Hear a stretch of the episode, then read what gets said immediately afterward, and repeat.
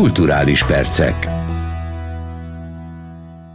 Köszöntöm a hallgatókat, a mikrofonnál Kántor Viola. A következő fél órában az Inforádió e-heti kulturális anyagaiból válogatunk. A sárospataki nyitó hangversennyel pénteken elkezdődött a harmincadik Zempléni fesztivál. A jubileumi rendezvény szervezői a jegybevételek ötven százalékát a térségi koraszülött mentéshez ajánlják fel. Rozgonyi Ádám kérdezte Túrjányi Miklós fesztiváligazgatót.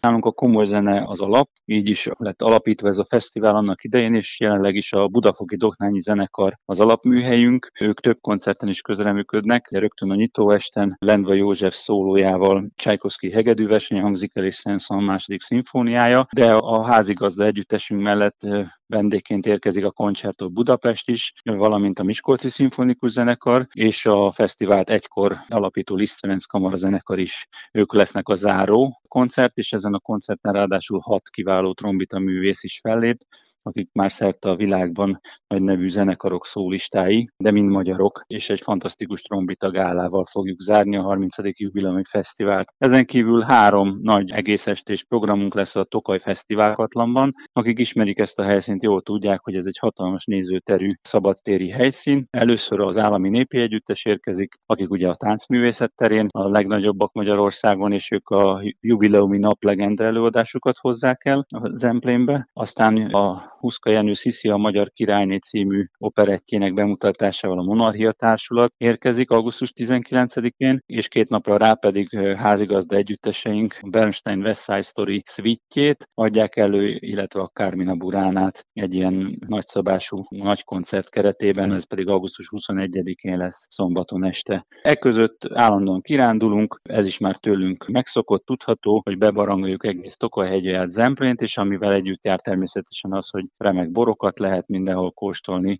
és állandóan változó helyszíneken, hol templomokban, hol kastélyokban, hol borászatokban, hol mindenféle egyéb helyszíneken zajlanak ezek a kamarakoncertek, és végül is, aki részt vesz a fesztivál több napi programján, az automatikusan bekirándulja Zemplént, megismerkedik az itteniekkel, úgyhogy ez egy ilyen típusú fesztivál. Lesznek kiállítások is? Igen, igen, öt kiállítást nyitunk a fesztivál keretében, de természetesen itt helyben nagyon sok egyéb kiállítás is megtekinthető, állandó kiállítások. Ez az öt kiállítás, amit mi megnyitunk, kolozsvári művészek érkeznek, egy egész művészcsoport, amelyik Kolozsváron egy nagyon komoly rangot képvisel, és individuális egyedi kiállítások is lesznek még, és ezek augusztus végéig látogathatók. Túrjányi Miklóst, a Zempléni Fesztivál igazgatóját hallották. A programszámban és a közönség mennyiségében lehet változás a jövőben a fesztiváloknál, mondta az Inforádió Aréna című műsorában Márta István, a Magyar Fesztivál Szövetség elnöke. A riporter Kocsonya Zoltán. Átmeneti időszakban beszélgetünk, egy pandémiás időszak után, három járványhullám után, de hát könnyen lehet, hogy egy következő negyedik járványhullám előtt beszélgetünk a fesztiválokról, és azért ez felveti azt a kérdést, könnyen lehet, hogy jön egyfajta átalakulás, vagy valamilyen paradigmaváltása a fesztiválok, nagyobb rendezvények esetében. Más típusúak lehetnek ezek a fesztiválok, kicsit másképp szerveződnek majd, vagy mi, milyen paradigmaváltásról lehet szó? A program számban, a közönség mennyiségében lehetnek változások, tehát valamennyire szűkülhetnek a jövőben a fesztiválok. Talán a több százezeres közönséggel lévő fesztiválok egy kicsit visszafogják magukat, de mondom, ez még a jövő zenéje, tehát még várjuk meg az idei évet, hisz még éppen, hogy csak elhagytuk a felét. Másrészt pedig a biztonsági előírások, az egészségügyi felkészülése az egésznek. Másrészt pedig a műfai, és itt főleg a színházakra gondolok, hogy ki mennyit bír el és hogy bír el, milyen mennyiségű színházi produkciót tesz le egy fesztiválnál, ez is változhat például. Szerintem a helyszíneknek most nagyon nagy jelentősége van, hogy a hagyományos és történelmi helyszíneket megtartsák, hisz ezek adják az egyéni arculatát az adott fesztiváloknak. Ezek fontossá válnak, és természetesen ugye a turizmus, tehát a hazai turizmusnak a fellendülése, vagy a beindulása, vagy a csúcsra járatása mindenféleképpen érinti a fesztiválokat, de úgy fent azt mondom, hogy egy kicsit óvatosan gondolkodnék a jövőt illetően. Most Lehet, hogy egy váltás kellős közepén járunk, de ez majd az év végében, vagy a jövő év elejével fog eldőlni, hogy mi is történt. És a Magyar Fesztivál Szövetség is azon lesz, hogy egy újabb felméréssel megszondázzuk, hogy az idei nyári fesztiválok mit gondoltak, mi történt, és mit gondolnak a jövőben. Az azért elképzelhető, hogy számokat tekintve kevesebb fesztivál lesz, vagy szűkül ez a kör. Ugye egyébként is voltak olyan felvetések, miszerint túl sok a magyarországi fesztiválok számaránya összevetve, vagy összehasonlítva nemzetközi trendekkel, és éppen én is megnéztem, hogy több mint négyezer különféle fesztivál, vagy hát legalábbis magát annak nevező rendezvény van hazánkban. Nagyon sok, de ugyanilyen arányok vannak, vagy még több, nagyobb az aránya a rendezvényeknek Európában. Most a paradigmaváltás azt is jelenti, hogy a külföldi közönség vagy az előadókkal mi lesz a helyzet, tehát mi, mi történik. Azok a fesztiválok, amelyek számítottak a külföldi közönségre, vagy akár a Kárpát-medencét körülvévő országok közönségére, ez nem valósult most meg, és nem tud megvalósulni. Nagyon bizonytalan a helyzet, hogy ki, mikor és hogyan jöhet át a határon, és milyen feltételekkel. Márta Istvánt, a Magyar Fesztivál Szövetség elnökét hallották. A mai Nagytemplom legelső istentiszteletére emlékezve indít rendezvénysorozatot a Debrecen Nagytemplomi Református Gyülekezet. A programok szeptembertől egészen februárig tartanak majd. Eredetileg kétezer-tizenkilenc őszi kezdést terveztek, ezt azonban a pandémia meghiúsította, ezért is lett több mint kétszáz az esemény címe, tatár téma összeállítása. A református kollégium és az akkori András templom ezernyolcszázkettőben pusztult el a debreceni tűzvészben. A ma is álló nagy templom építése a helyiek adakozásának köszönhetően ezernyolcszázötben kezdődött. A gyülekezet a belső teret ezernyolcszáztizenkilenc őszén vehette birtokba, ekkor tartották az első istentiszteletet, mondta el a történelmi hátteret Olá István, a Debrecen Nagytemplomi Református Gyülekezet elnök lelkipásztora. Ezen jeles a alkalomból indítottunk egy olyan programot, ami azt a nevet viseli, hogy több mint kétszáz. Nagyon sokféle programmal készülünk. Szeptember elején lesz egy uh, szabadtéri alkalmunk, itt a nagy templom mögötti emlékkertben. Lesznek uh, népi együttesek, ősi mesterség, játszóházak, és szeretnénk uh, megvendégelni a jelenlévőket a nagy templom tortájával, illetve van még egy olyan elnevezésű sütemény is, ez egy uh, pár évvel ezelőtti találmány,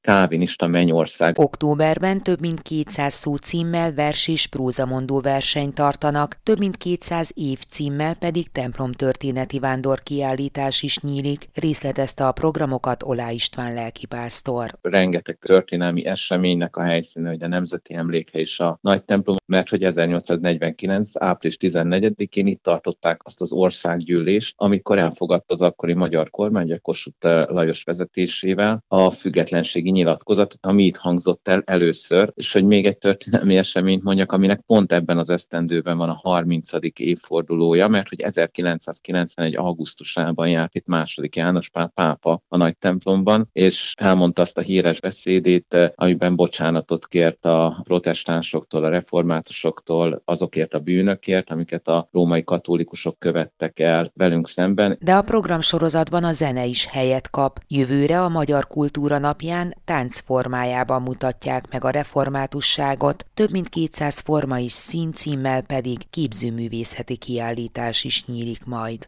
augusztus huszadika és huszonkettedike között újra megrendezik a Magyar Ízek utcája gasztronómiai rendezvényt a Várkert Bazár előtti területen.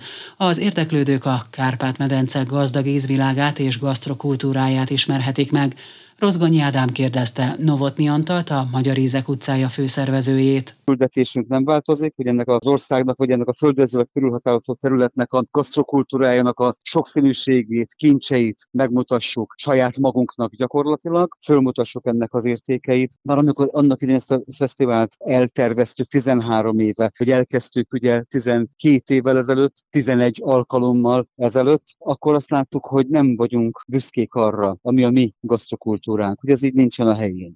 És hogy közben nagyon sok íz, illat, érték, technológia található. Tehát ilyen szempontból ez nem változott, de minden évben picit más. Jönnek újabb és újabb kiállítók, nagyon izgalmas dolgokat lehet idén is találni. Nagyon várom például azt a horvát csapatot, akik dél-dunai halfűzés tudományát fogják megmutatni nekünk. Ők halpaprikásnak hívják, és emellett a csiptetett pontyot, hogy ez egy nagyon archaikus halkészítési technika, fogják megmutatni, de lesz helyben készült vegán édesség. A főzők egyébként is, erre visszatérve, Horvátországból érkező magyarok lesznek. Ott nagyon sok olyan csapat van, amik nem autentikus vendéglátó társaság, hanem egy területnek a gasztrokulturális értékeit felmutató csapat. Ők élik ezt a gasztrokultúrát, és eljönnek, és megmutatják nekünk, mint a misztor Tinka moldvai Csángó faluból, Pusztinából, ki egy, ők úgy hívják Husos Galuska, de mi azt mondjuk rá, hogy szőlőlevél töltve ételt készít el nekünk. Lesznek romafőzők, Kárpátaljáról jön egy csapat, Bogyiszló, Karcag mutatkozik meg egy-egy ízzel, és nyilván nagyon sok vendéglátó, nagyon sok ételt lehet kóstolni,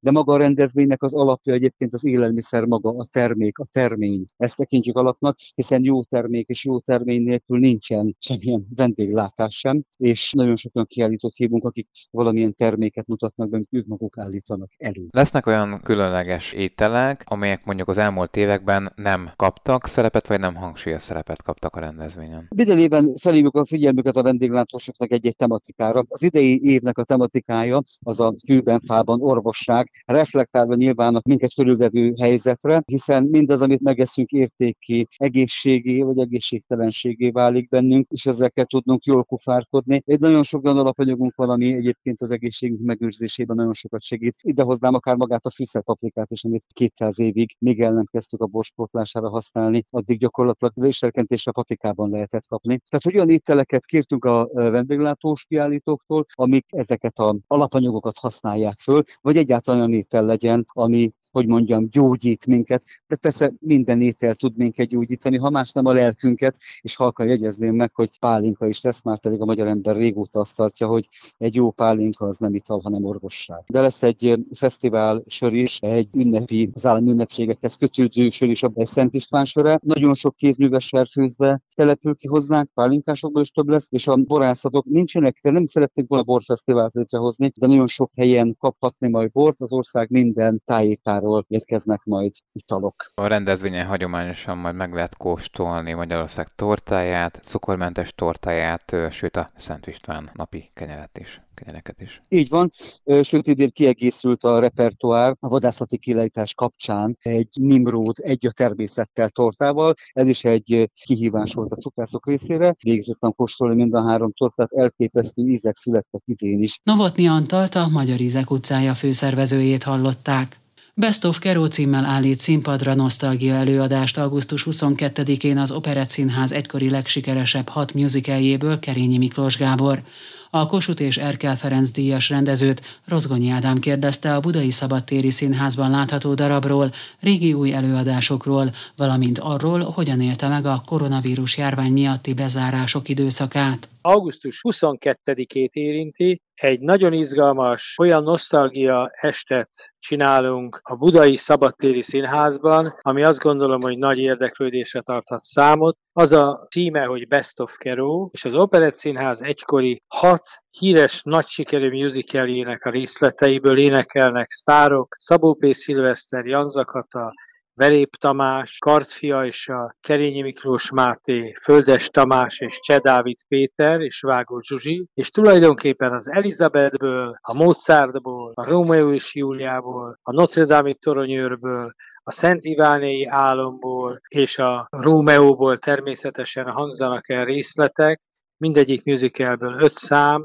és azt gondoljuk, hogy ez egy nagyon izgalmas és olyan este lehet, ami nagyon nagy örömet okozhat közönségnek, és nekünk szereplőknek is. Best of Keró. Egyébként mivel foglalatoskodik mostanában, rendezel, vagy inkább ír? Hát köszönöm a kérdést. A könyvnek, a Rómeó diadalútja könyvnek nagyon nagy sikere volt, és nagyon nagy sikere van. Ha minden igaz, a mostani könyv héten lesz egy külön kis asztalka, ahol fogom dedikálni. A Sissi, a magyarok királynője című operettet sikerült bemutatni, ez egy Huszka Szilágyi operett, a Monarchia operettel. Ez nagyon nagy siker volt, Gödöllőn játsszuk, Erdélyben, mindenfelé, és augusztus tizennegyedikén és augusztus tizenötödikén a Városmajorban lesz egy budapesti bemutatója ennek a darabnak. Következő rendezés pedig szeptember tizenhatodikán a Rómeó és Júlia megy az arénában. Tehát azt gondolom, hogy ez egy elég, elég nagy menet, de eközben ez az augusztus huszonkettő Best of Keró, ez most a kedvencem. Hogy látja az elmúlt másfél évet, a járvány által megnehezített időszakot? Sikerül ebből kilábalni a színházi világnak? Én azt gondolom, hogy ez nagyon, nagyon nehéz volt. Mindenkinek nagyon nehéz volt idegileg is, de még azt mondhatom, hogy fizikailag is, hiszen az emberek elszoktak a munkától, van, aki elhízott, van, aki egészen egyszerűen pszichikailag került egy nagyon súlyos helyzetbe, üldözési mániák, bezártság, rettenetes helyzet. Tehát igazából véve a művészek számára az, hogy nem tudnak játszani, nem tudják önmagukat megvalósítani, ez egy egész, sok, még, még sokkal gyötrőbb helyzet, mint bármilyen más foglalkozás esetén. Én azt remélem, hogy most ez, ez a nyitás, ez mindenkinek levegőt hoz, és, és nagyon sok új és izgalmas dolgot várok a színház világában. Kerényi Miklós Gábor, Kossuth és Erkel Ferenc díjas rendezőt, a Budapesti Operett Színház korábbi igazgatóját hallották. augusztus huszonkettedikéig tizenhat különböző műfajú feliratozott eredeti nyelvű európai, valamint japán és izraeli filmeket tekinthetnek meg az érdeklődők a Mozi-sziget Szabadtéri Filmszínház rendezvénysorozat keretében a Margit-szigeti Atlétikai Centrumban. Rozgonyi Ádám kérdezte Krét Pályás szervezőt, a Magyarországi Észt Intézet igazgatóját. A Mozi-sziget egészen tizenhat napon át tart, és minden nap más-más ország filmet látunk, így hogy van sok európai filmünk, van egy japán filmünk, egy izraeli filmünk is, de a műsort minden kulturális intézetes, résztvevő kulturális intézetes nagykövetség által választott filmek tartalmaznak, így ez volt a feladat, hogy a kollégák ilyen filmet találjanak a saját országból, amit ők is nagyon szívesen egy ilyen nyári esti szabadtéri programban nézzenek meg. Így van sok vígjáték, van egy road movie, van két nagyon szórakoztató sportdokumentumfilm, van romantikus dráma, így hogy csupa ilyen nyáresti, ilyen kedves szórakoztató alkotások, és ezeket a filmeket máshol jelenleg nem lehet nézni, így hogy őket csak a Mozi-szigeten lehet most látni. És a filmeket mind eredeti nyelven vetítünk, így hogy lehet az adott ország nyelvet is hallani a vetítésen, és akkor magyar felirattal. Magyarország is sorra kerül? Most ebben a programban magyar film nincsen, így hogy ez inkább egy ilyen világkörüli utazás. Minden korosztálynak, mindenkihez szólnak a filmek? Igen, ezek ilyen családi filmek, de amivel feliratosak a vetítések, így inkább szerintem felnőtt nézőknek lesz elveszhetőbb ez a program. Úgyhogy kell tudni nagyon gyorsan olvasni. Célünk része, hogy tényleg valamit lehet megtapasztalni az adott országból is, így hogy ha már olasz filmesténk van, akkor olaszul lehet hallani a beszédet, és a magyar felirat segít megérteni. Krét Pályást, a Magyarországi Észt Intézet igazgatóját hallották. Vasárnapig tart a tizenötödik Kecskeméti animációs filmfesztivál, amelyen harminc ország háromszázhetven alkotását láthatja a közönség. Rozgonyi Ádám kérdezte Mikulás Ferenc fesztivál igazgatót. Fesztiválos tulajdonképpen két párhuzamos filmszemle. Egyrészt a két év alatt készült magyar filmeknek a versenye, másrészt pedig az európai egészes rajzjátékfilmek és az európai televíziós animációs filmeknek a versenye. Tehát nem csak filmeket vetítünk, a filmvetítések mellett egyéb rendezvények is vannak, azt lehetne mondani, hogy összművészeti fesztivál, tehát kiállítások, zenei együttesek fellépése, tudományos tanácskozások és más egyéb szakmai rendezvények is vannak a ötnapos fesztivál alatt. Visszatérve a filmvetítésekre, itt a versenyprogram mellett még vannak információs vetítések, a versenyprogramban nem került be olyan film, ami esetleg értékes, valóknál fogva már nem tud bekerülni, ezért ezt információs programra tesszük. Nagyon fontos a panoráma program, vannak partnerfesztiválink a világban mindenfelé, Londontól kezdve egészen Kínáig, és az ő díjnyertes filmeiket mutatjuk be többek között Franciaországból, a Stuttgartból, ezen kívül pedig Ansiból, a világ legnagyobb animációs filmfesztiváljáról, és hát vannak olyan programjaink, retrospektív programjaink, amikor egy-egy rendezőnek az életművét mutatjuk be, és kínálkozik, hogyha valakinek elég születésnapja van, akkor tartunk egy vetítést, most ketten is lesznek hetven évesek, és az ő filmekbe egy válogatást mutatjuk be. Hát vannak szomorú kötelességeink is, azokra is emlékezünk, akik legutóbbi fesztivál óta elmentek közülünk. Hát ilyen, Jankovics Marcell. Igen, többek között Jankovics Marcell ilyen, de hát Gyulai Livius és Rikli Zsolt is sajnos ilyen volt, és hát pár napja pedig Padmónia Filmstúdió legendás igazgatója, dr. Matolcsik György is meghalt, kilencven éves volt. Ezen kívül pedig hát a gyerekekre is gondolunk, ebben lesz egy workshop, ahol a gyerekek saját maguk csinálnak filmet. Elmondhatom azt, hogy az animáció legyen mindenkié, tehát nem csak profi zsűrik lesznek, hanem van diákzsűri egyetemistákból, középiskolás és általános iskolás, gyermekzsűri, és a nagy közönség is szavaz. Ezen kívül pedig Kecskemét környékén tizenkét településen szintén bemutatjuk a magyar versenyprogramot, és ők is szavaznak. Lesznek tudományos előadások is, többek között a mesterséges intelligenciás animáció jövőjéről, vagy pedig a filmzenének a különböző változatáról lesz előadás. Több könyv bemutatóra is sor kerül, többek között Kolorik Tamás készített a filmproducerekről egy interjúkötetet, Olá István a legújabb regényét mutatja be, Haris László pedig a fotóalbumával fogja meglepni itt a közönséget. Meg egy érdekesség, hogy a Nemzeti Bank tekintettel, hogy a magyar népmese sorozat hungarikum lett, hét érméből álló sorozatot bocsájt ki a magyar népmese tiszteletére, mind a hét érem egy-egy magyar népmese motívumot mutat be, és most kerül sor az első éremnek a bemutatására. Mikulás Ferencet, a Kecskemét film vezetőjét, a Kecskeméti Animációs Filmfesztivál igazgatóját hallották. Az elmúlt fél órában az Inforádió e-heti kulturális anyagaiból hallottak válogatást. A kulturális rovat vezetője Kocsonya Zoltán, a heti felelős szerkesztő Király István Dániel, valamint a szerkesztő Rozgonyi Ádám nevében is búcsúzik a műsorvezető Kántor Viola. A kulturális perceket hallották.